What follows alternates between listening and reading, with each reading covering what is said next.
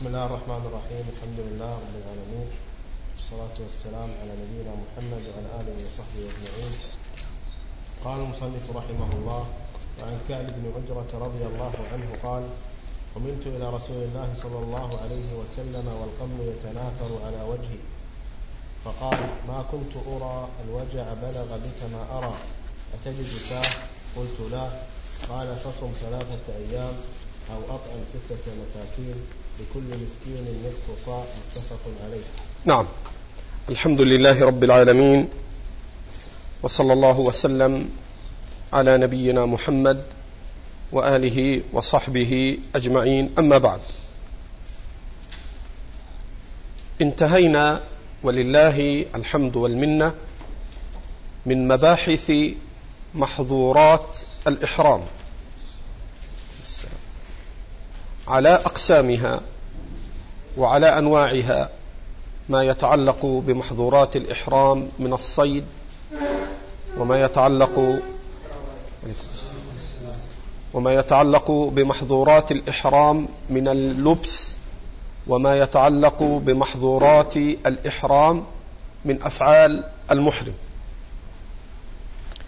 ثم انتقل الحافظ ابن حجر إلى مبحث جديد وذكر حديث كعب بن عجرة حين آذاه هوام رأسه فأذن له النبي صلى الله عليه وسلم أن يحلق رأسه. وهذا الحديث هو لمبحث الفدية. فالحافظ ابن حجر بعد أن انتهى من ذكر محظورات الإحرام أتبعها بحديث كعب بن عجرة وهو يتعلق بمبحث الفدية أي من ارتكب شيئا من المحظورات ما الذي يجب عليه؟ و السلام ورحمة الله.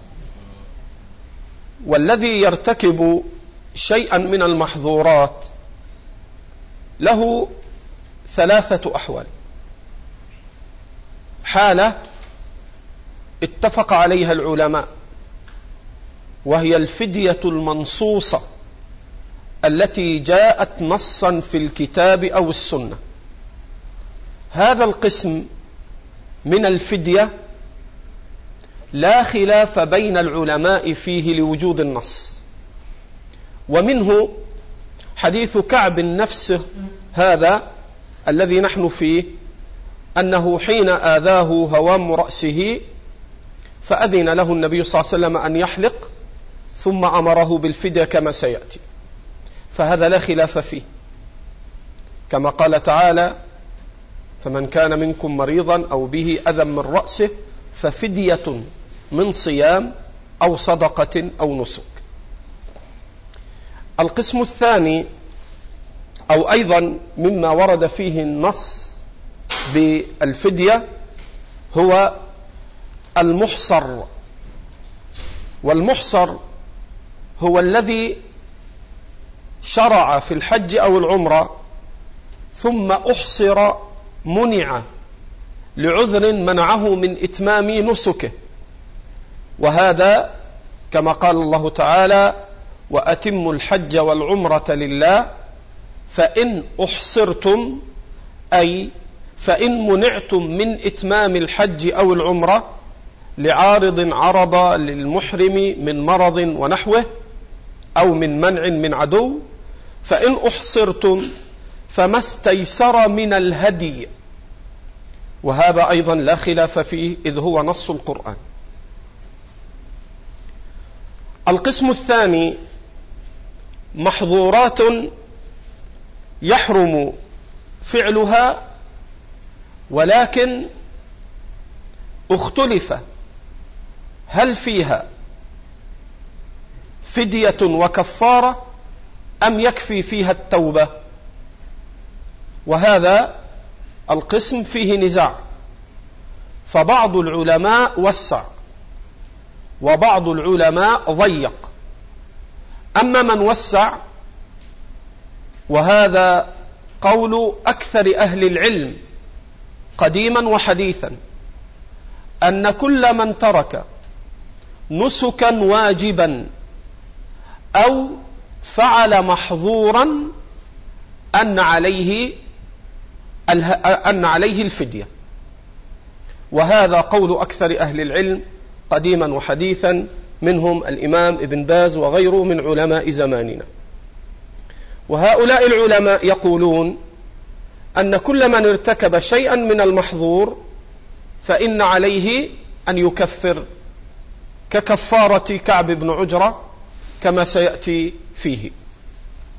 حتى ذكر الإمام ابن باز وغيره من فقهاء زماننا قالوا حتى من قلم أو قلم أظافره أو حلق عانته أو نتف إبطه وهو محرم أو تطيب وهو محرم فعليه أن يكفر وهذا الذي عليه أكثر العلماء. وهؤلاء وسعوا هذا الباب لأدلة وآثار ومن أبين الآثار في ذلك ما رواه مالك بإسناد صحيح وصححه جماعة منهم الألباني وابن باز وغيرهما. أخرجه الإمام مالك من حديث عبد الله من قول عبد الله بن عباس رضي الله عنهما قال من ترك شيئا من نسكه أو نسيه فليهدي دما. من ترك شيئا من نسكه أو نسيه فليهدي دما. قال أيوب ابن أبي تميمة السختياني راوي هذا الأثر عن سعيد بن جبير عن ابن عباس قال لا أدري. قال من ترك أو قال من نسي. فهذا مما احتج به جماعة من الفقهاء على أن كل من ترك نسكا واجبا أن عليه أن يفدي. وضيق آخرون من أهل العلم قديما وحديثا وقالوا أنه لا تجب الكفارة في شيء من المحظورات إلا ما صح فيه نص. أما ما لم يصح فيه نص فقد قالوا عليه الاستغفار ولا كفارة عليه. أعني يقولون ليس عليه أن يفدي. وهؤلاء احتجوا بما رواه الشيخان في الصحيحين من حديث يعلى ابن أمية. قال كنت مع النبي صلى الله عليه وسلم بالجعرانة فجاء رجل وعليه مقاطيع أو مقاطع قال يعني جبة. وقد تمخض بالطيب. فقال يا رسول الله إني أحرمت بعمرة وإني علي ثوبي وعلي الطيب كما ترى فما تأمرني؟ فقال عليه الصلاة والسلام ما كنت صانعا في حجك؟ كما جاء في بعض الطرق في الصحيحين أو في مسلم فقال كنت أنزع ثوبي وأغسل الطيب. قال فما كنت صانعا في حجك؟ فافعله فافعله أو فاصنعه في عمرتك. وفي بعض الطرق قال انزع عنك جبتك واغسل عنك هذا الطيب والصفرة. أخرجاه في الصحيحين. وهذا الحديث فيه أن الرجل قد ارتكب محظورا من محظورات الإحرام بل أكثر فقد لبس المخيط وتمخض بالطيب.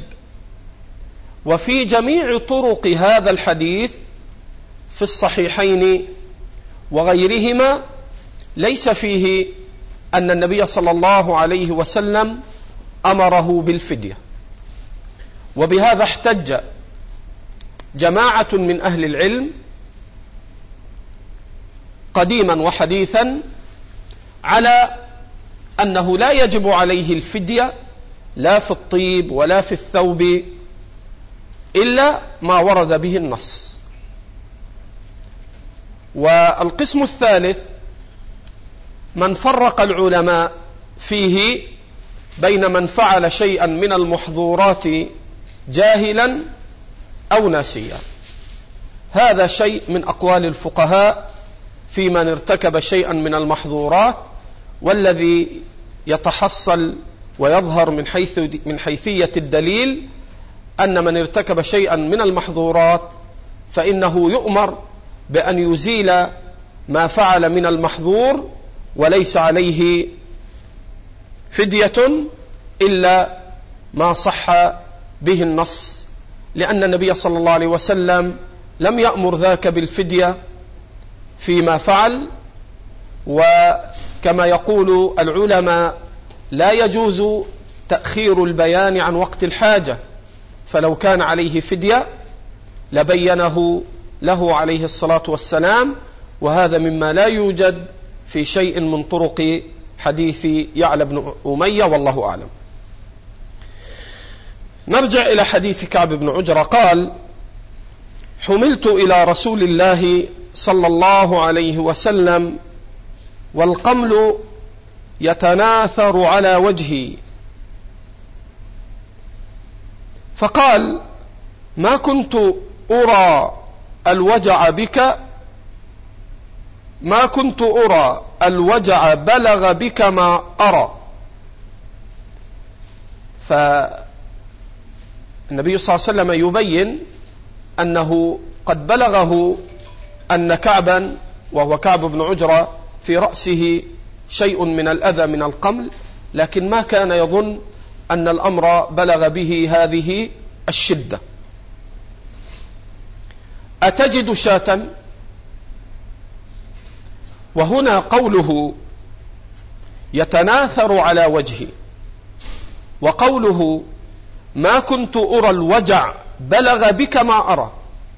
ليس فيه أن كل من كان في رأسه شيء من القمل أنه يجوز له أن يحلق. لأن النبي صلى الله عليه وسلم علق جواز الحلق ورخصة الحلق بالوجع. كذلك القرآن علق حلق الرأس للمحرم بالأذى. فمن كان منكم مريضا أو به أذى من رأسه. وإلا قد يوجد القمل وليس بكثرة. فلا يجيز القمل بمجرده أن يحلق المحرم رأسه ليتخلص من بعض القمل الذي لا يؤذيه ولا يترتب عليه أذى ولا يترتب عليه وجع. وهذا حال كثير من الناس أنه يكون في رأسه شيء من هذا. وإنما الرخصة للمحرم حين يحلق رأسه أن يتحقق الأذى بأن يؤذى لكثرته. وهذا الذي علق ربنا عز وجل الحكم به. فقال فمن كان منكم مريضا أو به أذى من رأسه. أذى من رأسه إذا ليس مطلق ما يعني يريد أن يدفعه الإنسان يسمى بأنه أذى حتى يبلغ به المضرة والوجع. وتقدم معنا حديث الصحيحين قبل هذا قبل حديث كعب أن النبي صلى الله عليه وسلم احتجم وهو محرم. وجاء في صحيح مسلم أنه احتجم في وسط رأسه. فهل يقال بأن المحرم إذا احتاج إلى الحجامة ولم يحلق رأسه كله وإنما حلق قدرا من الرأس موضع الحجامة. فهل يقال بأن حاله كحال من حلق الرأس بسبب الأذى بأن عليه الفدية؟ قال بعض العلماء نعم. قال بعض العلماء نعم. من احتجم فحلق بعض رأسه فإن عليه الفدية كحال من حلق رأسه كله. وقال آخرون من أهل العلم المحتجم حين يحلق بعض رأسه لا شيء عليه لأن الآية حين ذكرت الفدية علقتها بحلق الرأس. لا بحلق بعضه ولا يقال لمن حلق بعض رأسه بأنه حلق رأسه. هذا الإطلاق لا يطلق إلا إذا حلق رأسه كله كما هو ظاهر القرآن لتدخلن المسجد الحرام إن شاء الله محلقين رؤوسكم ومقصرين. فإذا حلق بعض رأسه بعض رأسه لا يقال بأنه حلق رأسه. وإذا قصر بعض رأسه لا يقال بأنه قصر شعر رأسه. والحجة الأخرى من السنة أن النبي صلى الله عليه وسلم حين احتجم وهو محرم في وسط رأسه كما جاء في صحيح مسلم لم ينقل ولم يذكر أن النبي عليه الصلاة والسلام فدى أو بين أن عليه أن يفدي.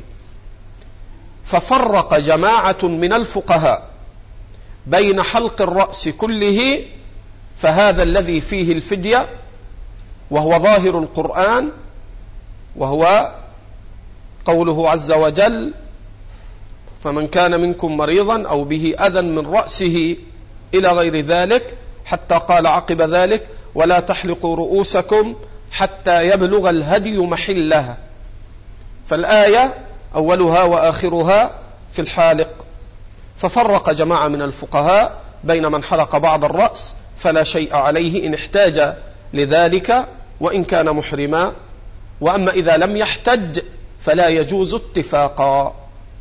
إذا لم يحتج للحجامة فلا يجوز اتفاقا.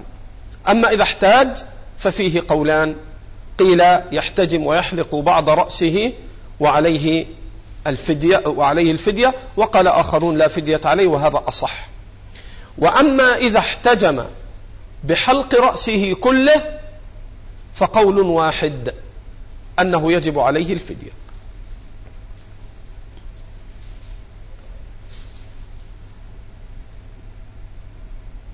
وحلق الرأس للأذى لا يقتصر على القمل قد يحتاج وهو محرم وأصيب في شيء برأسه احتاج أن يحلق رأسه ليعالج أو ليدهن أو ما أشبه ذلك. فالأمر معلق بعلة الضرر والأذى ومنه القمل. قال ما كنت أرى الوجع بك الوجع بلغ بك ما أرى. أتجد شاة قال لا. قلت لا.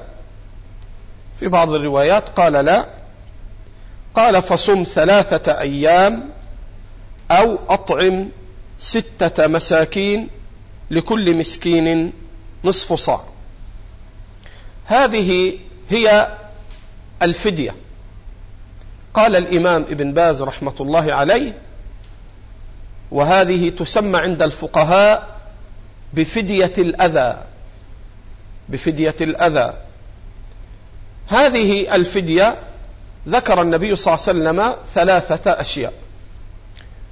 قال شاة ثم قال فصم ثلاثة أيام أو أطعم ستة مساكين. فهذه فدية من حلق رأسه وهو محرم. الشاة والصيام ثلاثة أيام والإطعام ستة مساكين. لكن اختلف الفقهاء. هل هذه الفدية الشاة والصيام والإطعام هل هي على التخيير أو هي على الترتيب؟ بمعنى هل هو مخير بين شاة أو صيام أو إطعام؟ يفعل هذا أو هذا أو هذا؟ أم أن الأمر على الترتيب؟ يبتدئ بالشاة فإذا لم يجد حينئذ يخير في الصيام والإطعام. اختلف الفقهاء في هذا.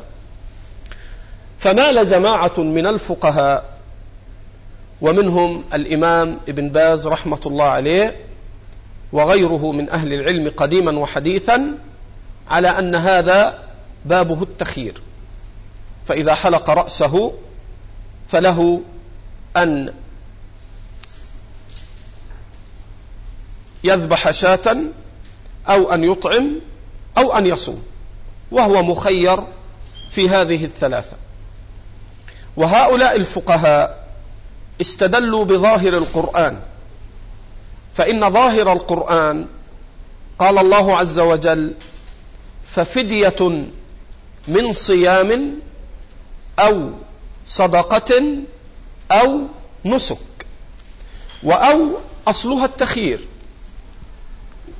فتمسكوا بظاهر القرآن وقالوا أن من ارتكب شيئا من المحظورات على ما سبق تفصيله أو من حلق رأسه أنه مخير إما أن يذبح شاة وإما أن يطعم ستة مساكين لكل مسكين نصف صاع وإما أن يصوم ثلاثة أيام. وقال آخرون من الفقهاء التخيير في غير الهدي في غير الشاة. قالوا لأن الحديث كما ترون ابتدأ فقال أتجد شاة؟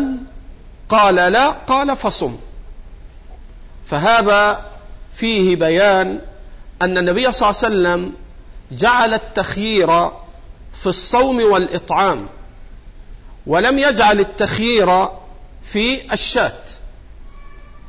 نعم جاء عند أبي داود أن النبي صلى الله عليه وسلم قال أي ذلك فعلت أجزأ عنك. لكن قد بين بعض أهل العلم أن قوله أي ذلك فعلت أجزأ عنك بعد أن حدثه كعب بن عجرة أنه لا يجد شاة. فالذي يظهر من الحديث وهو يفسر أو التي ذكرت في القرآن أن الأصل في الإطعام والصيام التخير لكن ذلك إذا لم يجد شاة وأما إذا وجد شاة فإنه يبتدئ بها لقوله عليه الصلاة والسلام أتجد شاة؟ قال لا قال فصم ثلاثة أيام أو أطعم. فالتخيير في الصيام والإطعام لا في الشاة إنما يبتدئ بالشاة فإذا لم يجد فينتقل بعد ذلك مخيرا بين الصيام ثلاثة أيام وبين أن يطعم ستة مساكين. قال أتجد شاة؟ قلت لا. قال فصم ثلاثة أيام ولا فرق في صيام الثلاثة أيام أن تكون متتابعة أو متفرقة. إذ أطلق فقال فصم ثلاثة أيام أو أطعم ستة مساكين. وكثير من الناس يخطئ في مسألة الإطعام كما يفعلون في زكاة الفطر. فرض رسول الله صلى الله عليه وسلم زكاة الفطر صاعا من كذا أو صاعا من كذا أو كذا.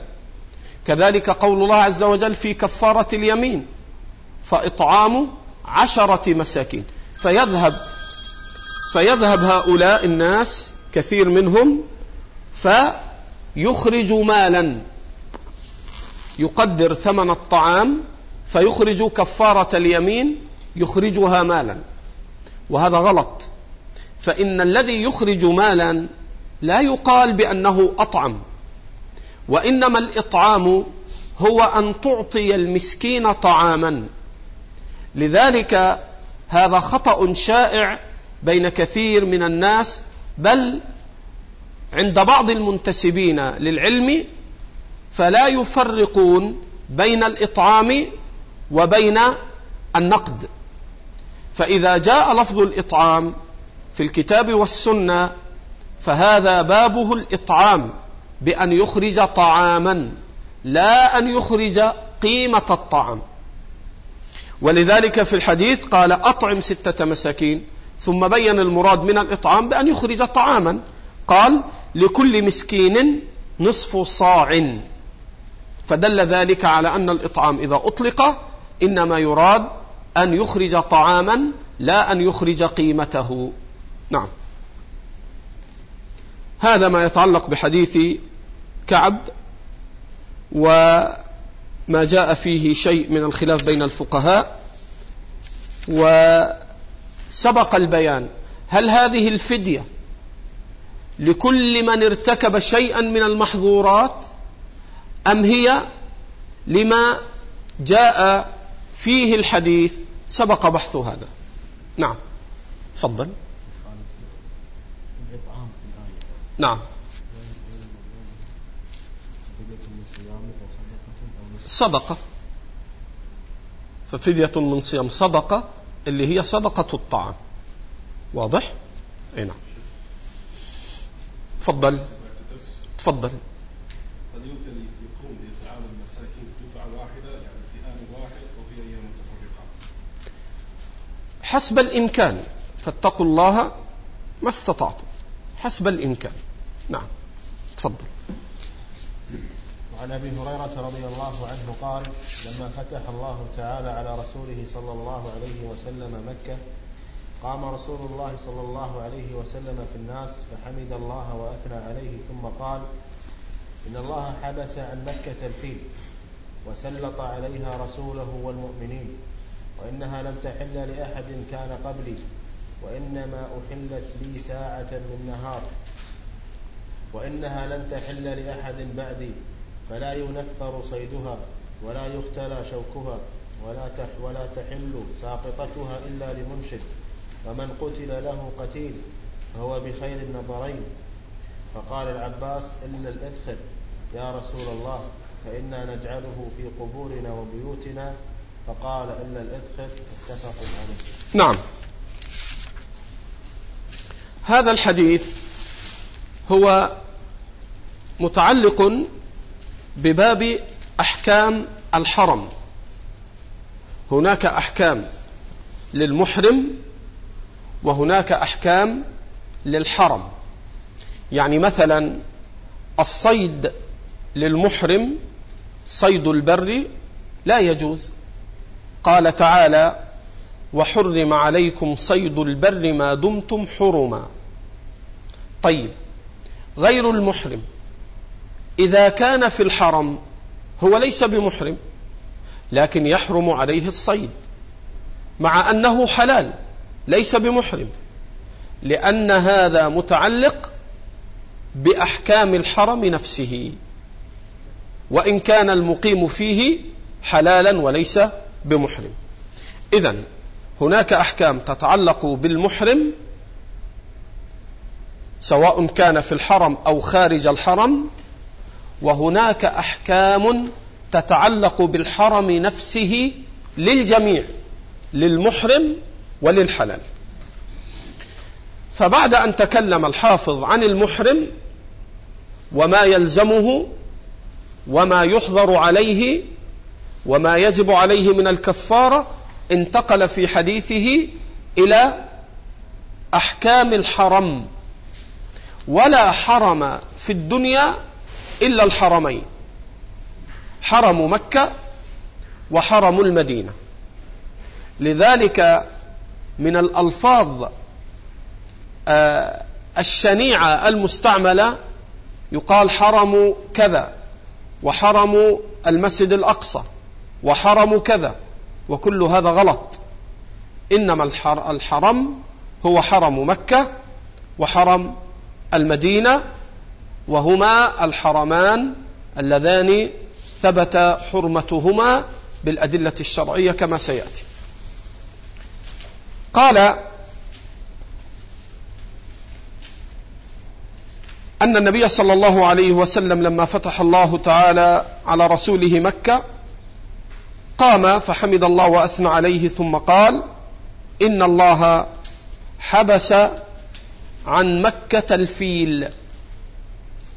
والفيل الذي هو فيه قوله تعالى ألم تر كيف فعل ربك بأصحاب الفيل؟ السورة. حين جاء أبرهة لهدم البيت كما هو معلوم. فلما جاء الفيل ليدخل مكة ليهدم الكعبة حبس عنها. لم يقدر أن يصل إليها ومنع. وأرسل الله عز وجل الطير الأبابيل كما هو معلوم. قال إن الله حبس عن مكة الفيل. وعليكم السلام ورحمة الله. وسلط عليها رسوله والمؤمنين. أي سلط الله عز وجل رسوله وأصحابه على فتح مكة حين دخل النبي صلى الله عليه وسلم مكة فاتحا. وقد اختلف الفقهاء. هل دخل النبي صلى الله عليه وسلم مكة فاتحا عنوة أم دخلها صلحا. فقال جماعة من الفقهاء فتحت صلحا. وقال آخرون بل فتحت عنوة. وهذا أظهر القولين أنها فتحت عنوة. وفي صحيح مسلم أن النبي صلى الله عليه وسلم حين أراد أن يدخل مكة قال احصدوهم حصدا. ووضع إحدى كفيه على الأخرى. فالصحيح أن النبي عليه الصلاة والسلام دخل مكة فاتحا وكما جاء في صحيح البخاري أنه دخل مكة وعليه المغفر وهو ما يلبسه المقاتل من خوذة الحديد. قال إن الله حبس مكة حبس عن مكة الفيل وسلط عليها رسوله والمؤمنين. وإنها لم تحل لأحد كان قبلي. وفي هذا الحجة على أنه دخلها مقاتلا محاربا لا صلحا. وإلا لو كان قد دخلها صلحا كما قال بعض الفقهاء رحمهم الله لما حلت له أصلا. وإنما حلت له ليقاتل مما يدل على أنه لم يدخلها صلحا. لأنه إذا قيل دخلها صلحا أو عنوة هناك أحكام تترتب على هذا الخلاف. قال وإنها لم تحل لأحد كان قبلي. وفي هذا من الفقه أنه يجوز دخول مكة بغير إحرام لمن لم يقصد حجا أو عمرة.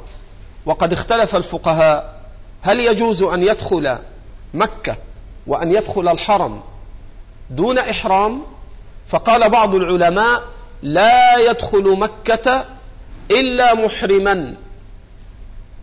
وقال بعضهم يجوز أن يدخلها وهو غير محرم. وقد صح عن النبي صلى الله عليه وسلم أنه دخل مكة ولم يكن محرما في فتحها وعلى رأس رأسه المغفر. قال وإنها لم تحل لأحد كان قبلي أي لم تحل مكة بأن يقاتل فيها لم تحل ولم يحل القتال في مكة لأحد قبلي كما قال تعالى ومن دخله كان آمنا. فيحرم القتال في مكة ولا يحل. قال وإنما أحلت لي ساعة من نهار. أي أحل لي القتال فيها ليس بإطلاق. وإنما أحل لي القتال فيها ساعة ووقتا محددا من نهار. ثم بعد ذلك رجعت حرمتها كما كانت. قال وإنها لن تحل لأحد بعدي. وهذا خبر فيه نفي. وهو نفي يدل على التأبيد أي أن مكة يحرم القتال فيها إلى يوم القيامة. لا يجوز فيها القتال. كسيأتي شيء من تفصيل ما يتعلق بأحكام القتال في مكة. اللهم إلا إذا اعتدي على أهل الإسلام ولا تقاتلوهم عند المسجد الحرام حتى يقاتلوكم فيه. فإن قاتلوكم فاقتلوهم. لكن في غير ذلك لا يجوز القتال في مكة. قال وإنها لن تحل لأحد بعدي. ثم بدأ النبي صلى الله عليه وسلم يبين أحكام الحرم. أحكام حدود الحرم. قال فلا ينفر صيدها ولا يختلى شوكها ولا تحل ساقطتها إلا لمنشد. هذا ليس لمكة كلها. هذا يتعلق بحرم مكة. وحرم مكة محدود معلوم. من الجهات التي هي معلومة متواترة بالنقل المتواتر وعليها علامات معروفة للقاصد لمكة فهذه أحكام تتعلق بحرم مكة لا مكة كلها وإنما لحدود حرم مكة. قال فلا ينفر صيدها ومن باب أولى أن لا يصاد. فلا يجوز صيدها لا للمحرم ولا للحلال لأن هذا متعلق بأحكام الحرم. ولا يختلى شوكها لا يقطع وإنما يترك كما هو ويترك صيدها كما هو. ولا تحل ساقطتها أي اللقطة لا تحل ساقطتها لا يحل أن تلتقط إلا لمنشد. المنشد هو الذي يعرف فيرفع صوته وينشد على تلك الساقطة التي هي كما يسميها العلماء اللقطة. فينشد ويسأل الناس في مجامعهم وفي أماكنهم من فقد شيئا حتى يأتيه صاحبها فيبينها له بأوصافها فيدفعها إليه. قال ولا تحل ساقطتها إلا لمنشد فإن قال قائل فما الفرق بين لقطة الحرم وبين لقطة غير الحرم؟ أيضا لقطة غير الحرم أيضا تنشد وتعرف لكن ما الفرق؟ الفرق أن لقطة الحرم تعرف ولا تملك بينما لقطة غير الحرم فإنها تعرف. فإذا لم يأت صاحبها في وقت ما يستحقها سواء قيل بسنة أو بثلاث أو قيل الفرق بين الضوال وبين الصامت من الذهب والفضة أيا ما كان بعد أن يمضي الوقت الذي حدده الشرع فإن لملتقطها أن يتملكها. بينما لقطة الحرم حرم مكة وحرم المدينة تنشد وتعرف ولا تتملك أبدا. أذن المغرب طيب نقف إن شاء الله عند قوله ومن قتل له قتيل. نعم. والله أعلم.